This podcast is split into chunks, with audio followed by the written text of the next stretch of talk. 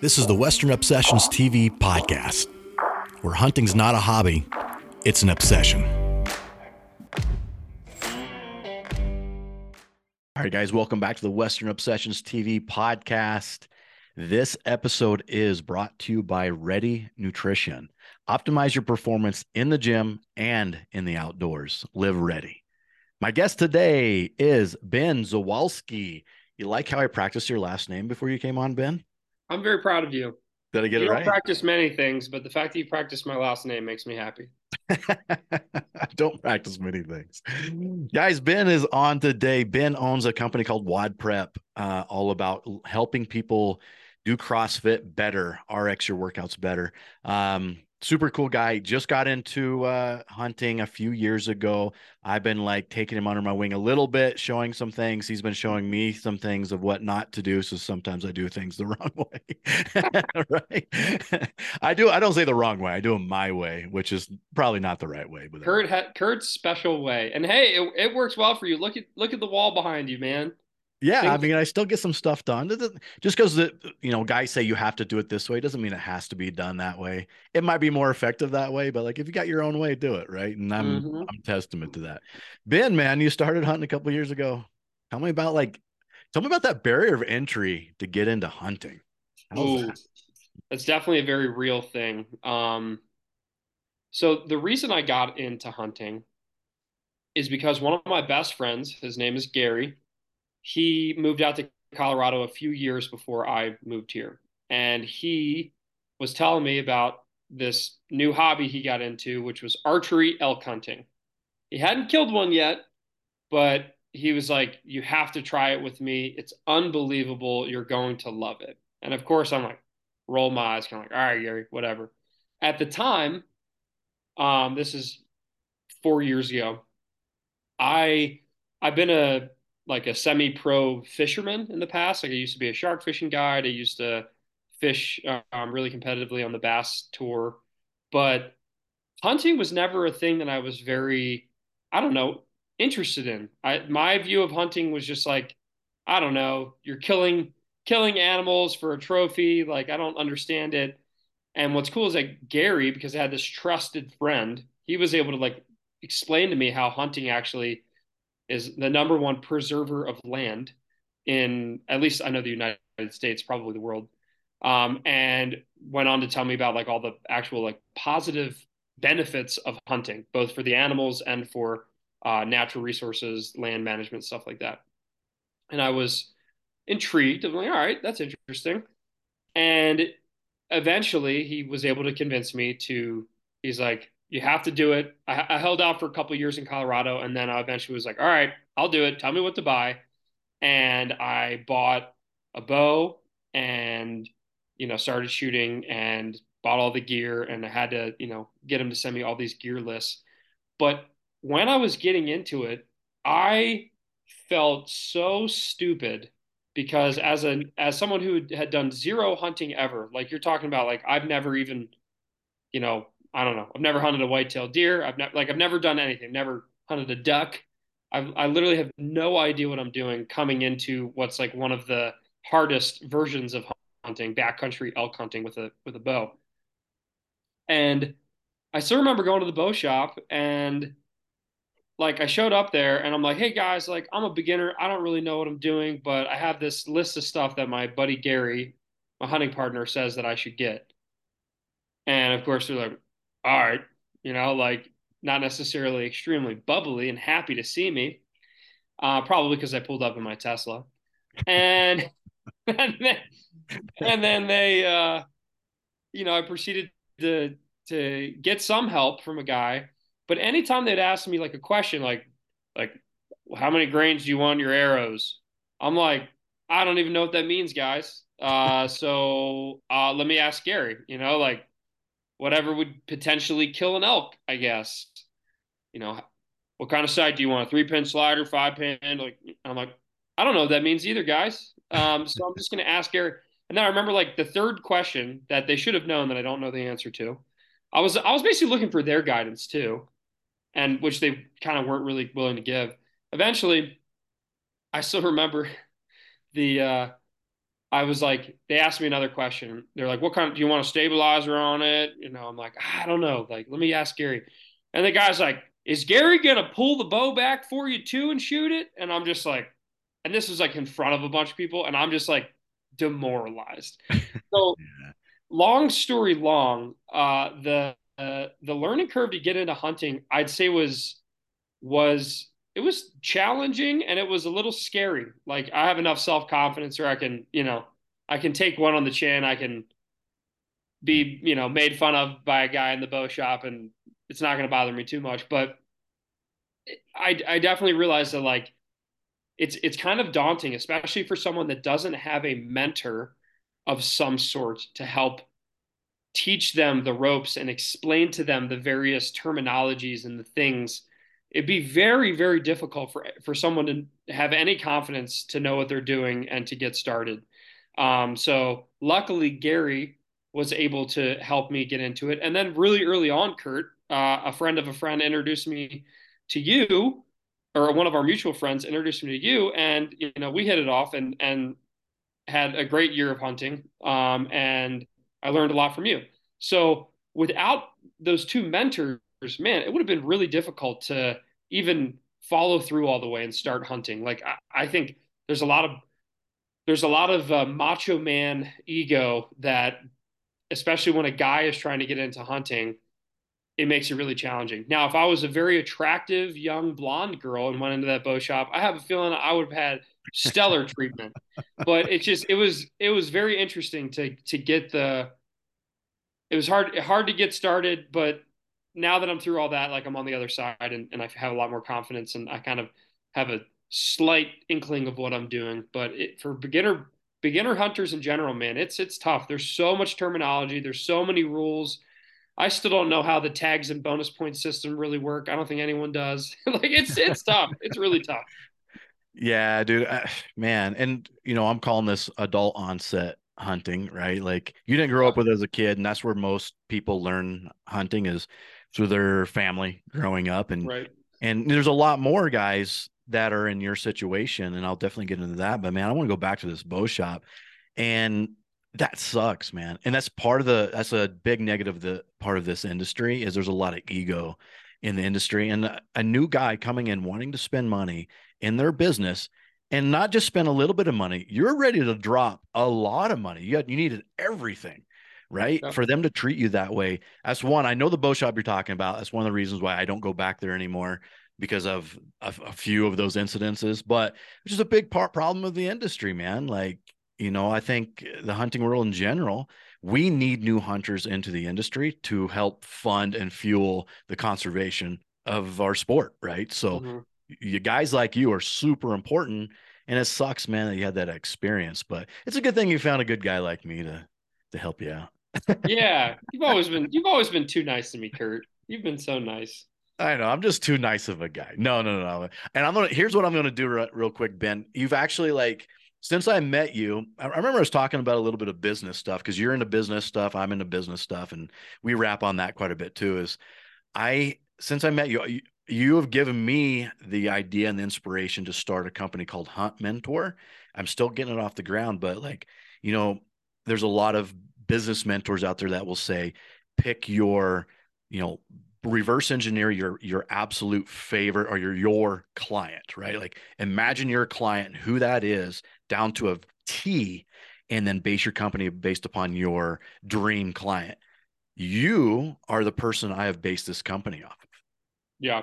Yeah. The the the the low IQ, high ego, uh, Tesla driving Denver, right? Is that it? yeah, that's no, no. It's it's the on adult onset person getting into hunting that just man, the barrier of entry is enormous. And even Western, like you went from like not knowing anything of hunting and going into the absolute hardest part of hunting is Western backpack archery mm-hmm. elk hunting. That's like the hardest. So like that barrier of entry is enormous. And and loved every second of it, you know. And and still my first season actually got I had a shot opportunity, um, and I, I did miss it, or I did hit it in the front shoulder blade, and it didn't do anything because I was using the wrong broadhead. Anyway, uh, but still, just the fact like got out there and got to experience it. I still remember, um, yeah, like when I heard my first bugle in the woods, I just like I turned to Garrett and I was just like, I'm gonna do this the rest of my life. Like this is the most like this is the most incredible thing I've ever done. And I've done a lot, I've won a lot of money fishing. I've had a lot of very adrenaline filled stuff in my life. Um, but that was that was the cream of the crop. And I I still, you know, I, I still am just super thankful for having people like you, Kurt, and having Gary and having some other people who were able to to get me into it and and let me ask the stupid questions and now I can say with confidence I am I will be unavailable all September until the day I die. That's right, man. Uh, so let me ask you this. Why did you choose bow hunting over shotgun, rifle, muzzleloader, all the different types of hunting you can do? Why did you choose yeah. bow? So honestly, it was probably because Gary that's that's what he chose was was bow hunting and he's similar to me like hadn't done much hunting and then just kind of learned it all himself and made a ton of mistakes his first few seasons. And and he was like september is the best. Like you got to do september and it's archery season and it's awesome. Um, and he probably found he probably heard it on like joe rogan right? Like that's probably what he probably heard it on the rogan podcast and then um, that's what made him do it. So realistically that's why but I always tend to, I don't know, like I always tend to do the most challenging version of things. I, I very rarely start with like, oh, let's just try this like beginner, you know, version of something, and then we'll eventually make it hard. It's like, no, I like to go all in with everything that I do, whether that's like the equipment that I buy or the, the, um, you know, the the level of difficulty that I try to enter into. I always tend to try the harder version of everything. So that's why bow hunting. Do you think that leads you to some disappointment and rejection and stuff like that? Not oh, just oh, yeah. in hunting, but like in life too, maybe, huh? I mean, probably. Um, but also there's like an extreme satisfaction if you if you do it the hard way. Um, but I I mean, certainly in the elk woods and in all of the woods, right? Bow hunting has made it very difficult. Like I've I've just because of doing archery, I've you know missed white-tailed deer because my arrow hit a branch. You know, if it was a shotgun or a rifle, not a problem. I've had shot opportunities on turkeys that I still have not killed a turkey with the bow. And I've had shot opportunities where if I was using a shotgun, I'd have a bird down for sure. Um, so there's a, a lot of I could be successful, but for me, it's like I I think in order to become if I want to become a really good hunter, I think that having a bow in my hand makes it so that I have to become a really good hunter to get the shot opportunities to um, you know actually put an animal on the ground and then that's just going to make all the other hunting easy because like i actually i did go rifle elk hunting this year in third rifle season um, or maybe it was fourth i think it was fourth anyway over thanksgiving i went had a cow tag and I filled it. Right. Uh, kind of, I mean, it was hard, but it was like, wow, that's a lot easier when you can shoot 350 yards. Um, yeah. But I, I have a feeling that starting the hard way and, and going through the the tough challenge of failed, you know, eating tag soup, as they say, that's going to, when I start filling tags more consistently, that's going to be something that's going to make it easier across the board. You know, the rifle hunts will be easier. The bow hunting, you know, I'll have more feathers in my cap, things like that. Yeah. And I'm with you too, man. I really enjoy the difficult hunts, the challenging hunts. I do both. I do rifle, shotgun, bow. And I actually, I almost gave up my bow last year. I think I was, t- I text you like right after. I'm like, I'm selling all my archery equipment, buy all my shit. I'm done hunting because I hit a, a nice bull with my bow and, and I didn't recover it. And I know like if I had a muzzleloader or a rifle, he would probably have been dead within yards. But like yeah. it's and it's not like the disappointment of my failure. It was more of I wounded that animal and maybe it's fatal, maybe it's not. Right. Because I was using archery equipment. And I'll take that a step further and you know, obviously I didn't hit him perfect, or you know that could go back to me practicing more with my bow, right? But mm-hmm. but anyway, it's a, it's much more difficult, and and I I do like the challenge. Where there's sometimes I'm like, it's it's so frustrating that I'm like, just give me a gun. yeah, and that's I think Kurt, if if I'm not mistaken, I think we're bringing one bow and one rifle to Alaska this year. So that's right. I'm, I'm excited that you'll have my insurance policy. Yeah. and what Ben is talking about, we're going on a cool hunt together. We're going to Adak Island uh in Alaska for a, a, caribou hunt, which is my first caribou hunt, my first time in Alaska. I think your first too, right? Yeah. And I'm super pumped about it, even though I know the weather's going to be terrible, rainy, windy, but we'll get through it. As long as we set our expectations really low with the weather, I'm yeah. not expecting to see any caribou and I'm not expecting to have any sun. Yeah. So with those expectations, if we get sunlight and see a caribou, man, we're going to have a blast. yep. Yeah. Yeah. All right. Well, that's you know that's kind of your journey into hunting. Where do you think this is going to take you? Like, I know it's kind of hard to to know and say, but in your mind right now, where do you see hunting for the next 5, 10, 15 years for you? Hmm. It's a good question. I I have a feeling so with you, Kurt, I've I've tried out several different aspects of hunting, right? Like I've gone on a bear hunt in Canada, uh, which is over bait. Um, we've gone to Hawaii, which is beautiful and sunny, and there's just deer everywhere. You know, uh, axis deer. Um, I've done hog hunting. I've done I've done all kinds of stuff. I realized that I over the next 10 to 15 years, I'm probably going to narrow down my scope of what kind of hunting I really like. I much prefer spot and stalk, boots on the ground hunting over stand hunting. Um, so that kind of eliminates like I don't think I'll ever hunt bear over bait again.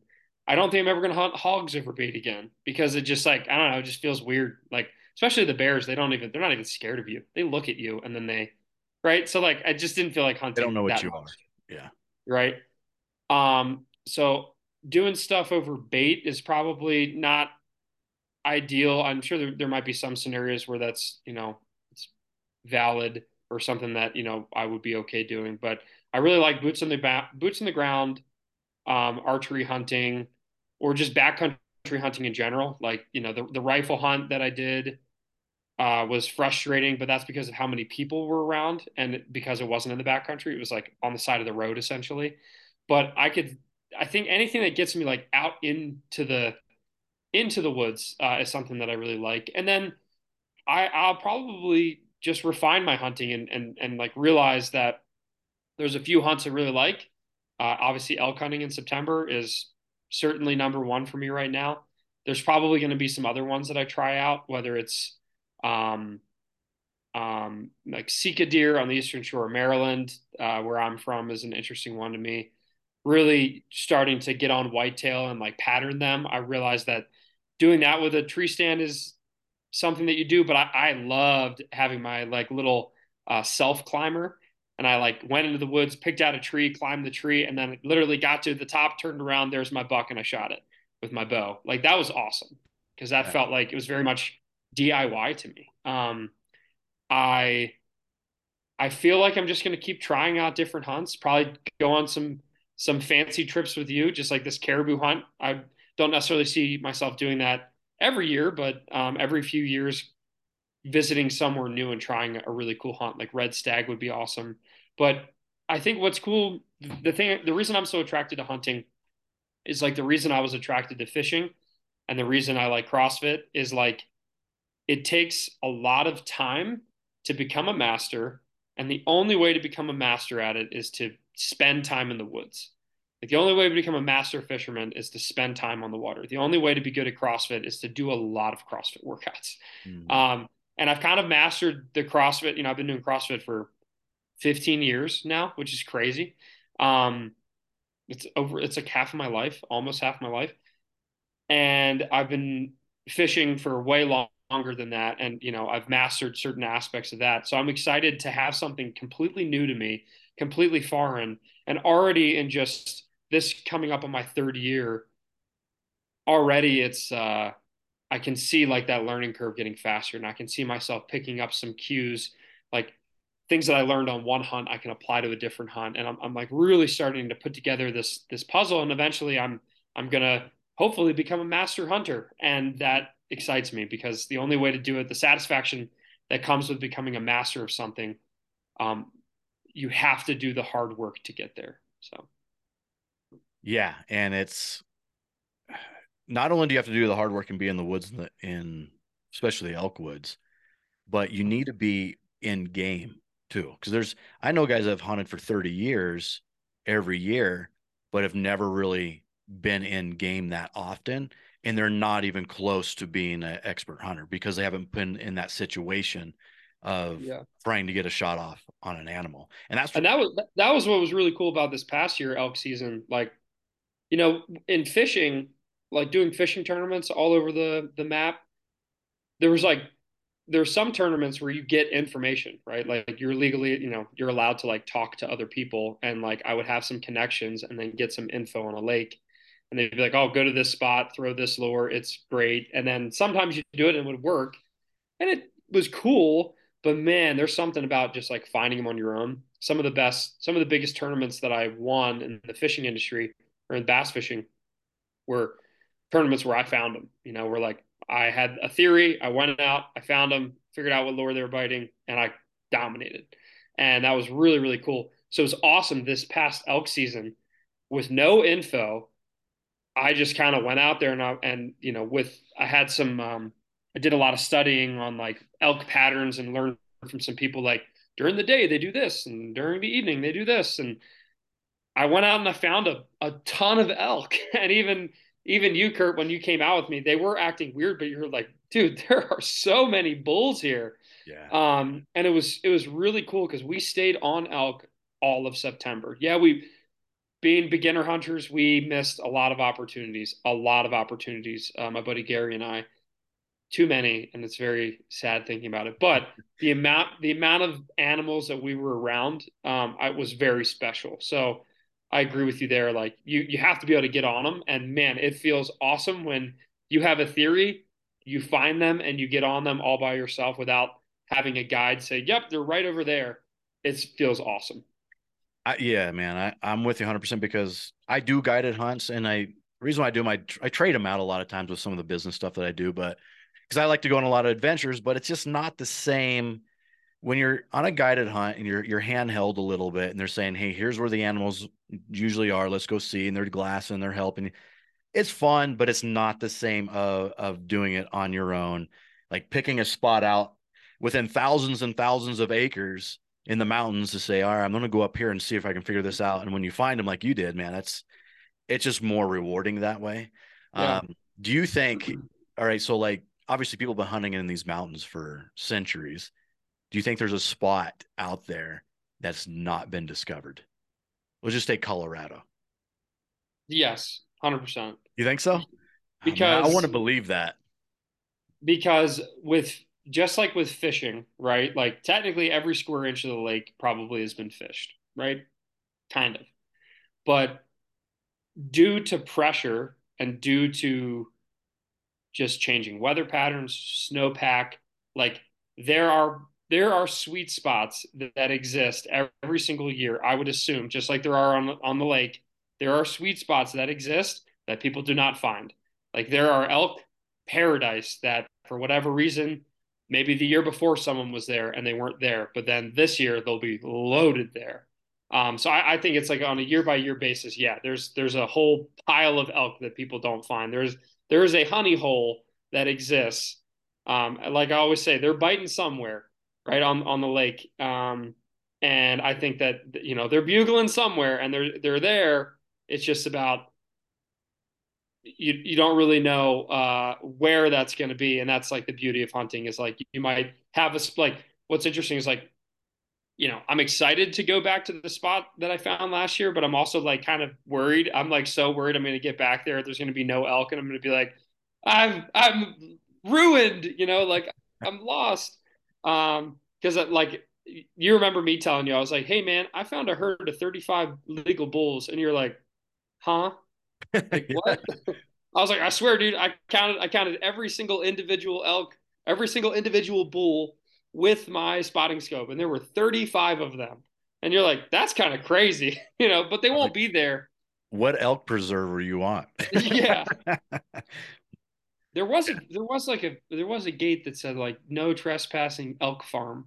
Did you think that kidding, everyone, kidding. This was OTC public land. Um, but yeah, I, I think there there are some honey holes, there's sweet spots, and what's so funny is like you you will never know how close you got to them, right? Like there are there was some stuff last year that I found where I'm like, I have never seen so much elk sign in my entire life. Like, do you remember actually hiking that the backside of that one bowl? And yeah, we were, like it was like the gnarliest hike ever. Like, what would we have done if we shot something back there? Like, I have no idea. We would have just stayed back there. But it was like an elk highway. It's like every square inch was beaten down with fresh elk tracks. It's like, all right, at some point, this was the money spot. We just we just missed it. Yeah, um, really interesting stuff. Yeah, because I I have this fantasy right of, and it's a fantasy that there's this there's places out there that no one's ever been and it's just loaded with beautiful big bull elk they're bugling and zero pressure they haven't seen humans. And i know it's more of a fantasy but like i think this year me you maybe brad i think our goal this year should be to like find that fantasy spot. And in my head it's like the most remote remote right, it's 28 ever. miles in the backcountry. Yeah like you can't get there w- without a helicopter or something. That in my head, that's like that's the spot, right? yeah, it's funny. Uh, at at the uh, at the elk shape camp I was on, uh, Mark Livesey, what he has like an e scouting course that he that he you know has Tree Line Academy, and he in in explaining in like demonstrating how to find elk spots, he showed us one of those spots, Kurt. He's like, look, I found this spot and I'm not afraid to show it to you guys because it's 19 miles or maybe it's 36 miles deep or something like that. Holy cow. And he's like, and you can see here, we got these chain meadows, we got these, you know, bowls, like everything's perfect. And I want you to look at something. And he zooms in, and there's elk all over the Google Maps image. There are literally elk. Like you can see them with the sh- like, like you can ants. see the elk from the satellite imagery and it and it was elk paradise. So they exist out there. Exist. They exist. Yeah, we should find that this year. But let's segue a little bit, man. You're super into fitness. You've had a, a Ben's very successful with his online coaching business called Wod Prep. Um, let's talk about fitness, man, and talk about your business and kind of how that may correlate into hunting a little bit. How did yeah. you start? So I started with one of my high school teachers told me about this crazy workout routine he had started with crazy pull ups called CrossFit. And I tried it out. This was back in 2008. I tried it out, tried my first workout, threw up everywhere because I obviously chugged a giant protein smoothie right before working out, like all bodybuilders, you know, should do.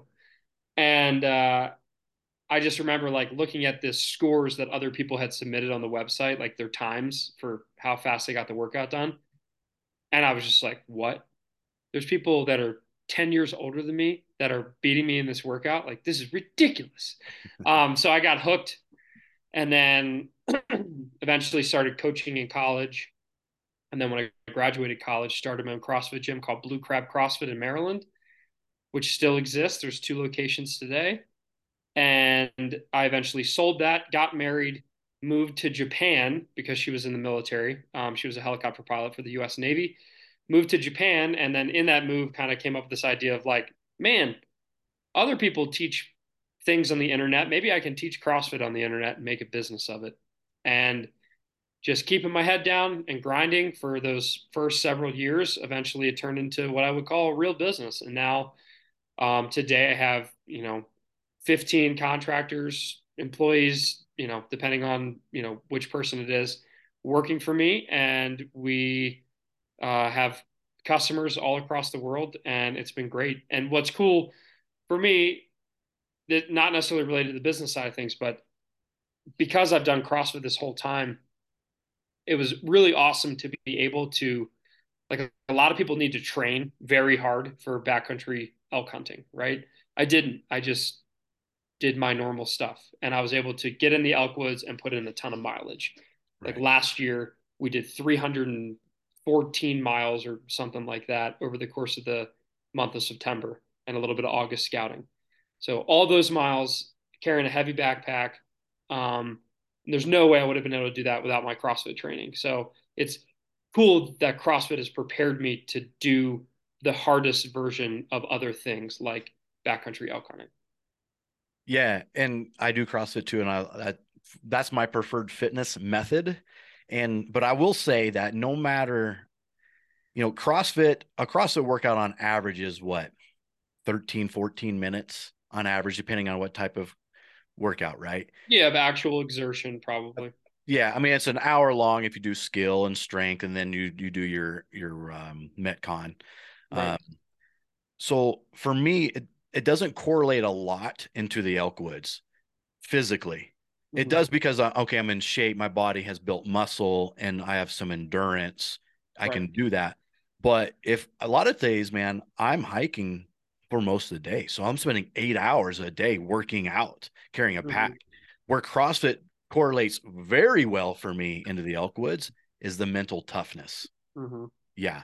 So like not to quit on a workout, push through the workout, that mental toughness you build, that's where it correlates for me in the elk woods, especially when you're on day like, I don't know, nine and it's been raining on you for three days and you haven't seen an elk for four. Like you want to like, fuck this, I'm going home, I quit, right? But like that mental toughness will keep you in the field. And that's what it's yeah. about, being in the field. The longer you be in the 100%. field. 100%. CrossFit, CrossFit does a great job of exposing you to suffering uh, you know, five times a week if you do it five times a week. Right. And and that's that's it. Like that's the carryover. Yeah, having having the muscle and being strong and but like I'm not doing weighted backpack step ups. I'm not going for long rucks. Like, yeah, I can do all that, but honestly, that shit kind of beats up your body. Um, CrossFit doesn't beat up my body very much because I, I do it intelligently. But like I'm going, I'm gonna go to the gym at 1:30 today, and like I will like I will suffer today. It will be pain like there will be a moment today where I want to quit and I won't and I hope I won't.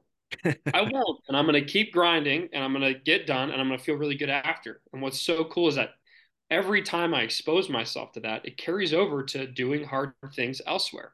So, you know, backcountry elk hunting, the amount of times Gary and I said to la- said to each other last season, like we're doing this voluntarily right like, like sending it up a ravine and like walking oh my gosh kurt remember when you and i walked through deadfall for like yeah. you know however many hours just like the dead the deadest of deadfall like there was eight different layers of pine trees stacked on top of each other and we're like poking ourselves and falling and just miserable, miserable. and we're just like we we're doing this voluntarily. This is we tell people this is fun. Um, the only reason, the only way we can get through that and not quit is how often we expose ourselves to mental stress and come out the other side um, unscathed, or at least you know we conquer it, and that's that's the carryover to the elk woods, hundred percent. Yeah, and you know, with that being said, I, I kind of look at there's there's a big wave of archery backpack elk hunters I think because of Joe Rogan's podcast or Cam Hanes or mm-hmm. You know someone wanting to get into hunting, that's the coolest, perceivably coolest hunt, right? Is the archery elk hunt. But right. a lot of people are not equipped for that. And that's probably not where they should start. You're different, man, because you had the mental toughness and that's just who you are as your character. To like, I'm going all in. I don't give a shit if I don't kill anything for five years. That's what I want to do. But I think most people starting in hunting, that's probably not where they should start just because they don't have the physical capability, they don't have the mental toughness, and you don't see success right away, and you're not going to enjoy that hunt. A lot of people won't. What's your opinion on that? Yeah, um, I agree. Um, my, I would say hunting.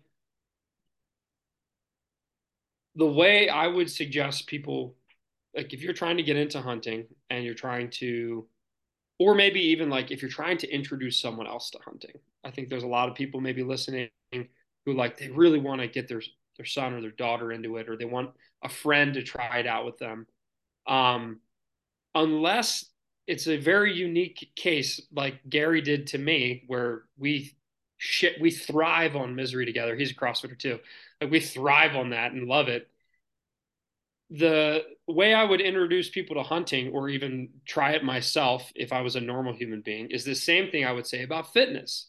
You need to find something, like if you want to have a fitness habit and fall in love with fitness, you need to find something that kind of scratches the itch of having fun. Because if, if you introduce someone to fitness and it's just misery all the time, they're not going to want to do it, right? Unless unless they they think that it helps them with something else. So with hunting, like when you're trying to get your children into it, when you're trying to get your you know your friends into it, your family into it, you should probably start with something that that gets you around animals, um, puts you in the red zone, so to speak, pretty quickly and pretty often. Um, it's just like my dad got me into fishing.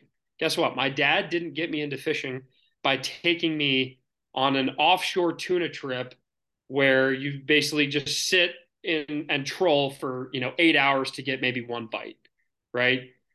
Instead, what he did is he took me to a pond that was loaded with bluegill, and we absolutely whacked them, right? like we mm-hmm. crushed them. And and we did that a bunch. And then eventually I remember, oh my gosh, what is this thing? And it was a bass. And then that was like, oh my, this is so much cooler than bluegill. Right. So like I got introduced to something that I got a lot of practice reps, I got a lot of fun. And then eventually like that introduced me to the next level. And then it turned into like full blown bass fishing tournament obsession where I could go three days without a bite and still be like, I'm going to catch them, you know, like, so I think doing that with hunting would, would be something like, like I've heard from multiple people, like pheasant hunts, amazing, right? Or hunting with dogs, um, you know, basically like bird hunting where you get a lot of shot opportunities. You can practice, you know, not panicking when you pull the trigger, but even if you do, it's not a big deal because you'll just miss and then you can shoot the next one that flies by, right? Those kinds of opportunities, like if I was introduced to hunting that way as a kid, yeah, I probably would have fallen in love with hunting and and not tortured myself with the bow for for, for three years to start. Um, so I, I think there's a lot of validity in that. But then you do have there's a large contingent of people that are probably similar to me, where it's like, hey man, I want to do it, I want to do it. I want to do it right. I put that in air quote because I don't think this is right or wrong. But if, if I'm going to do it, I want to do it like I'm all in what's the most all in way to do this? It's like, well, yeah, archery. You know, I guess I could have gone more hardcore and started with a trad bow. Thankfully, I didn't. But uh, but it was archery and backcountry OTC elk, right? Like not even we're not paying for a special unit. We're not getting any guides. Let's just start with the hardest hardest thing imaginable and work our way up from there. And that that excites me. I really like that. Yeah, for sure. For me, if I wanted someone to, to enjoy hunting, I take them turkey hunting because they get the I Terrible know idea. I know. I hate turkey so much. Everyone, I just got back from a from a six day turkey hunting trip back to Maryland, where uh, my that high school teacher that actually introduced me to CrossFit, he is a at one point was a professional turkey hunting guide, and then he's like, we are on more gobblers this year than we ever have been before, and sure enough, when I get there, nope, not a bird in six days. or we saw birds, but didn't have any shot opportunities. So, um, and obviously, I've traveled to Kurt to the depths of Mexico and not killed any birds. So, so I disagree. Turkey hunting sucks. ben, you've had a, a different, definitely a, a anomaly of an experience with turkey, but typically, you know, and I'm coming from the Midwest where the turkeys are pretty plentiful and you have private farms and we grew up on a farm there and you know, you take them out in the woods and you hear the gobble, first light gobbles, and it gets excited, and you can see the birds strutting around. And usually your shot, like you, it's you get a higher chance of getting a shot. It's still not super high, but like higher than you would if you're out elk hunting with a bow or you know doing something that are more difficult. But that usually is my gateway into hunting for people.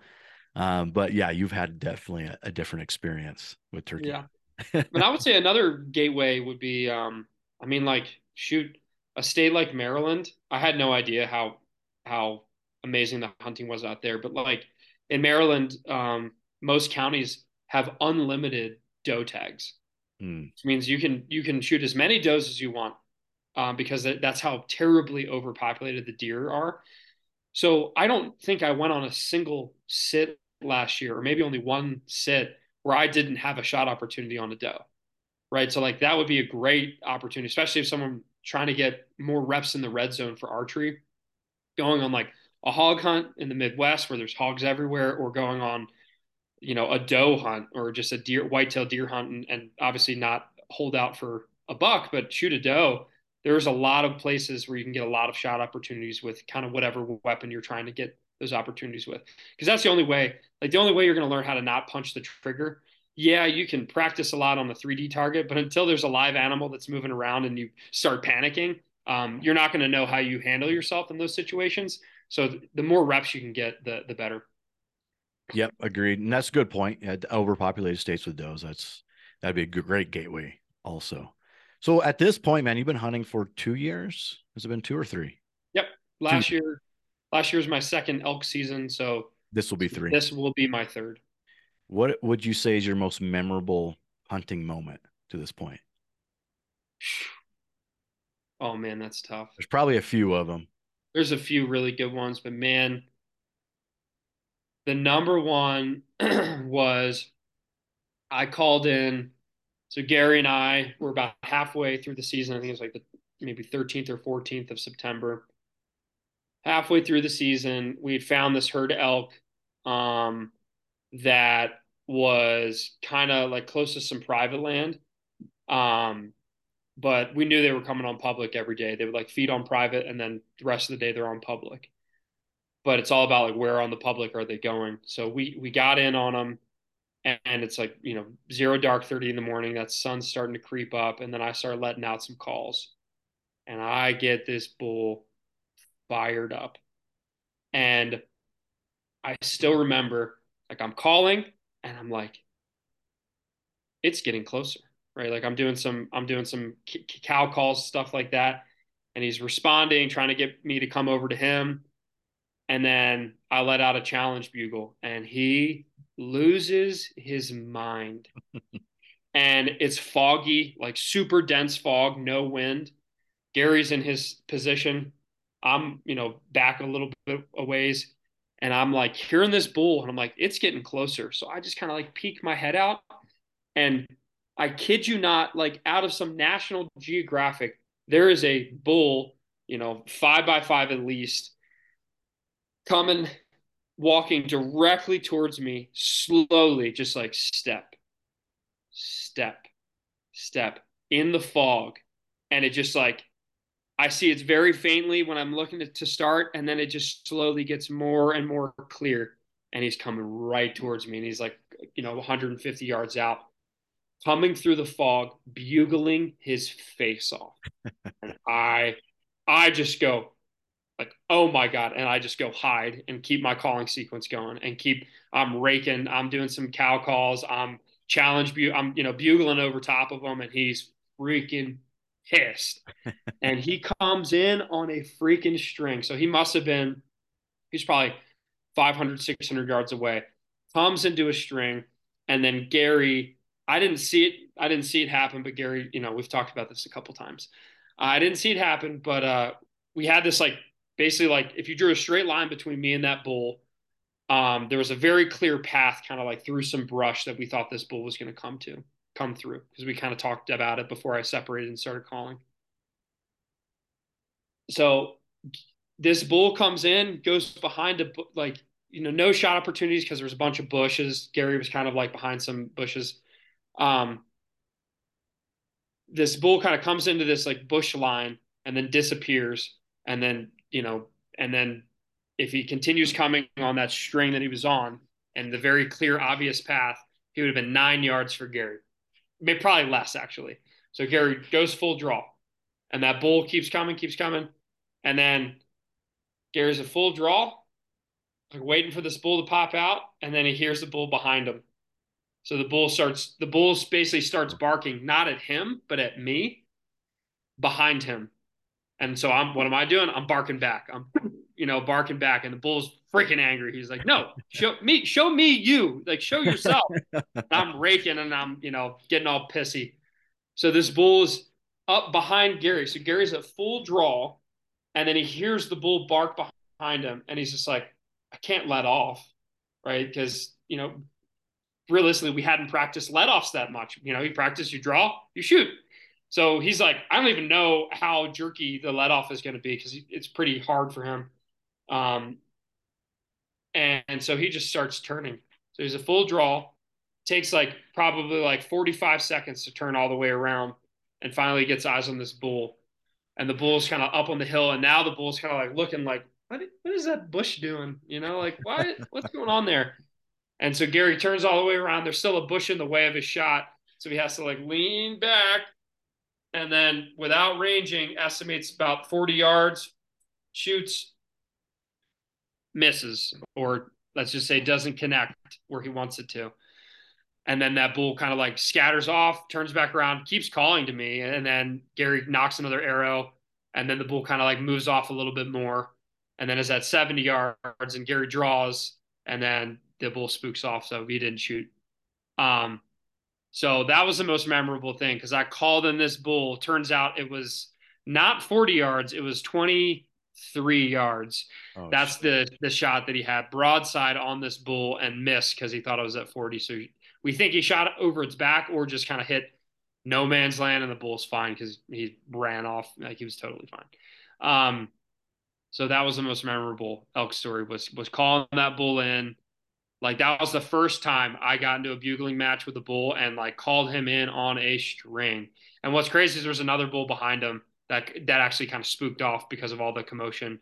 Um, but I called in two bulls, but that one called him all the way in. He probably got to about 12 yards, but was just behind cover. Ended up at 20, 23 uh, through 24, maybe was what we we ranged it at. And yeah, unfortunately, Gary uh, was not prepared for that shot. What we learned is always range in a full 360 around you, right? Uh, because he was expecting the bull to go this way, so he ranged a few things in front of him but didn't range what would happen if that bull zigged instead of zagging, and he zigged and and ended up behind him, and and he didn't didn't shoot accurately. So that was that. I will say, anytime that I've screwed up a shot, it's nine times out of ten I screwed up the range. Either I misranged something or I didn't range something, and I misguessed on the range. So that's usually where I screw up. But man, that's a good story, dude. I could like visualize seeing that elk come through the fog. Dude, I went, it was crazy. It will never like it's in my mind. Like it just it was like from a movie. It was from a movie. Just this stoic bull just just walking slowly and then like i'm literally looking for like where? I think i see something. I'm like oh! And it just gets more and more clear as it just keeps coming through the fog. It was crazy. Um so of course i'm on cloud nine. Gary's on cloud zero right? Because yeah. he's the he can't believe he missed. He's just like uh, you know like he was really, really banged up from that. Um, and of course, I'm just like, I can't believe I called it a bull to, you know, so close. so that was a crazy time. Um, and then of course, I missed my opportunity later in late on the final day of the season. Um, but man, it was what a season. We got had some stories that I'll never forget, and I'm excited to get back out there yeah, it makes me want to run up there right now and start bugling. Yeah. You know, I got but... two cameras that have been so that I just forgot to get. So I got two cameras. The Bears have probably destroyed them by now, but we'll see. Oh, the batteries are dead. Yeah, well, the batteries are definitely dead. um, but yeah, man, like with that season and even with that moment, you, it's you can't quantify how much you learned in that moment messing with that bull. Like that's where you learn the most is mm-hmm. through that calling sequence, the shot sequence you just learn so much by doing that over and over and over again. That's what makes you a good hunter. Yep. Yeah. Yep. Let's eh, let's let's recap or not recap. Let's put a cap on this podcast with one final question to you. Um, since you are a newer hunter, looks like you've you've broken through the barrier where you're starting to figure things out a little bit. You're getting some more confident in hunting. Let my listeners know what would you what's advice would you give to someone that was in your shoes that might want to do what you're doing now? Is there any good advice? Maybe like your top three. I mean, number one is find a mentor, right? Find find a uh, hunting mentor that can answer the stupid questions that you have about how the heck do you get a tag, right? Like, there's all these questions you're going to ask. Um, where should I camp? What should I, you know, just all these questions.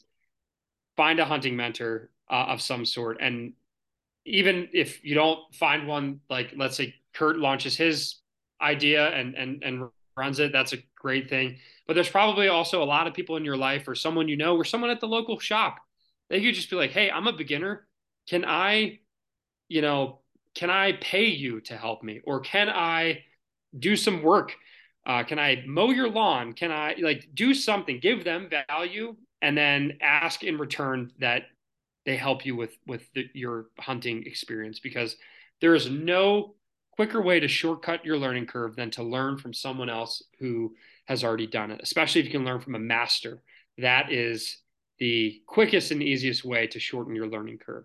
Um, so I'd say that.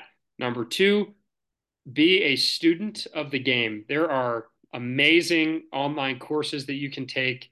Um, you know, Joel Turner, my buddy Joel, who I've met a few times, he has a uh, uh, archery course that teaches you how to shoot without punching the trigger or how, without you know getting shot panic.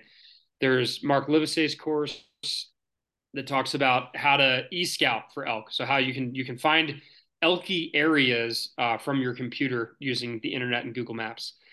Um, Dan Staton is another guy that I know, and he that's all he does is teach people how to get in shape for elk season and how to find and kill elk. Right. So like, there's a lot of resources online. I'm sure there's just as many resources for whitetail deer, for turkey hunting. Like there's there's resources all over the internet. Um, and if you can't find any, just go to YouTube. There's probably someone like me running a business, teaching people how to do hunting in the uh, you know in the hunting space that you're trying to get into. Um, so that would be number two. Uh, and then number three, uh, I would say set your expectations or redefine your definition of success, right? If your definition of success is putting an animal down, you are doomed to be depressed. And I've gone through this. There's a couple times where the only like a hunt, you know, a hunt equal or a successful hunt equals putting an animal down. But if you were to look at me and say, were you successful uh, in 2022 elk season? Absolutely. The amount of the amount of legal bulls that we have within 100 yards of us, the amount of bugling we got into, the amount of time I got to spend with my best friend in the woods, like 100% successful season, even though I didn't have the the meat at the end of the season, I had an amazingly successful season. So I'd just say be very honest with yourself on what defines success and make sure that it's not just putting an animal down because that's going to make hunting so much more enjoyable for you. Man, that's that last point is a really good point. And it's really hard because when people are watching hunting content, they're just seeing people right. big. Yeah, everyone's putting trophy animals down in two yeah. days and people that don't hunt, they just think that's what it is. Oh, you just go out for a couple hours and you kill a big animal, and that's what hunting is. Like, nope, that's that's not the reality. And I find mm-hmm. myself wrapped up in that too, where I'm like, okay, I'm trying to be successful, and I see all my my peers being six, you know, quote air quotes, successful on Instagram and YouTube, and and if I am not, I'm like, fuck, you know, right. I suck, or what am I doing wrong, or whatever. Like I remember you telling me that like you almost felt like that's what maybe pressured you to I don't know if it was to shoot too soon or take a tough shot on that bull because you're like, this is my chance. Mm-hmm. You know, I'm a I'm a hunting guide. I need to put this bull down, right? Like, and whether you did or didn't, it's just like, yeah, that pressure of like, what are other people going to think of me? Um, you don't want that shouldn't play any factor into your hunting season, right? You shouldn't be worked up about like, man, what what am I going to post on Instagram to explain my failure, or what am I gonna, you know, like I got to get this shot for to so I can show people how successful of a hunter I am. It's like, no, do do cool stuff, tell no one. Right. That's yeah. I think I'm gonna get a shirt made with that. Like that. Do cool shit, tell no one. Tell no one about it. I like it, man. Three great points, Ben. And I like the, the last one. Well, they're all very good. The last one's really good. So thanks. All right, guys. This was the Western Obsessions TV podcast. You are listening to Ben Dziwulski with Wod Prep. And I'm your host, Kurt Belding. Thanks for listening, and I, pre- I appreciate each and every one of you. Peace. This is the Western Obsessions TV podcast, where hunting's not a hobby, it's an obsession.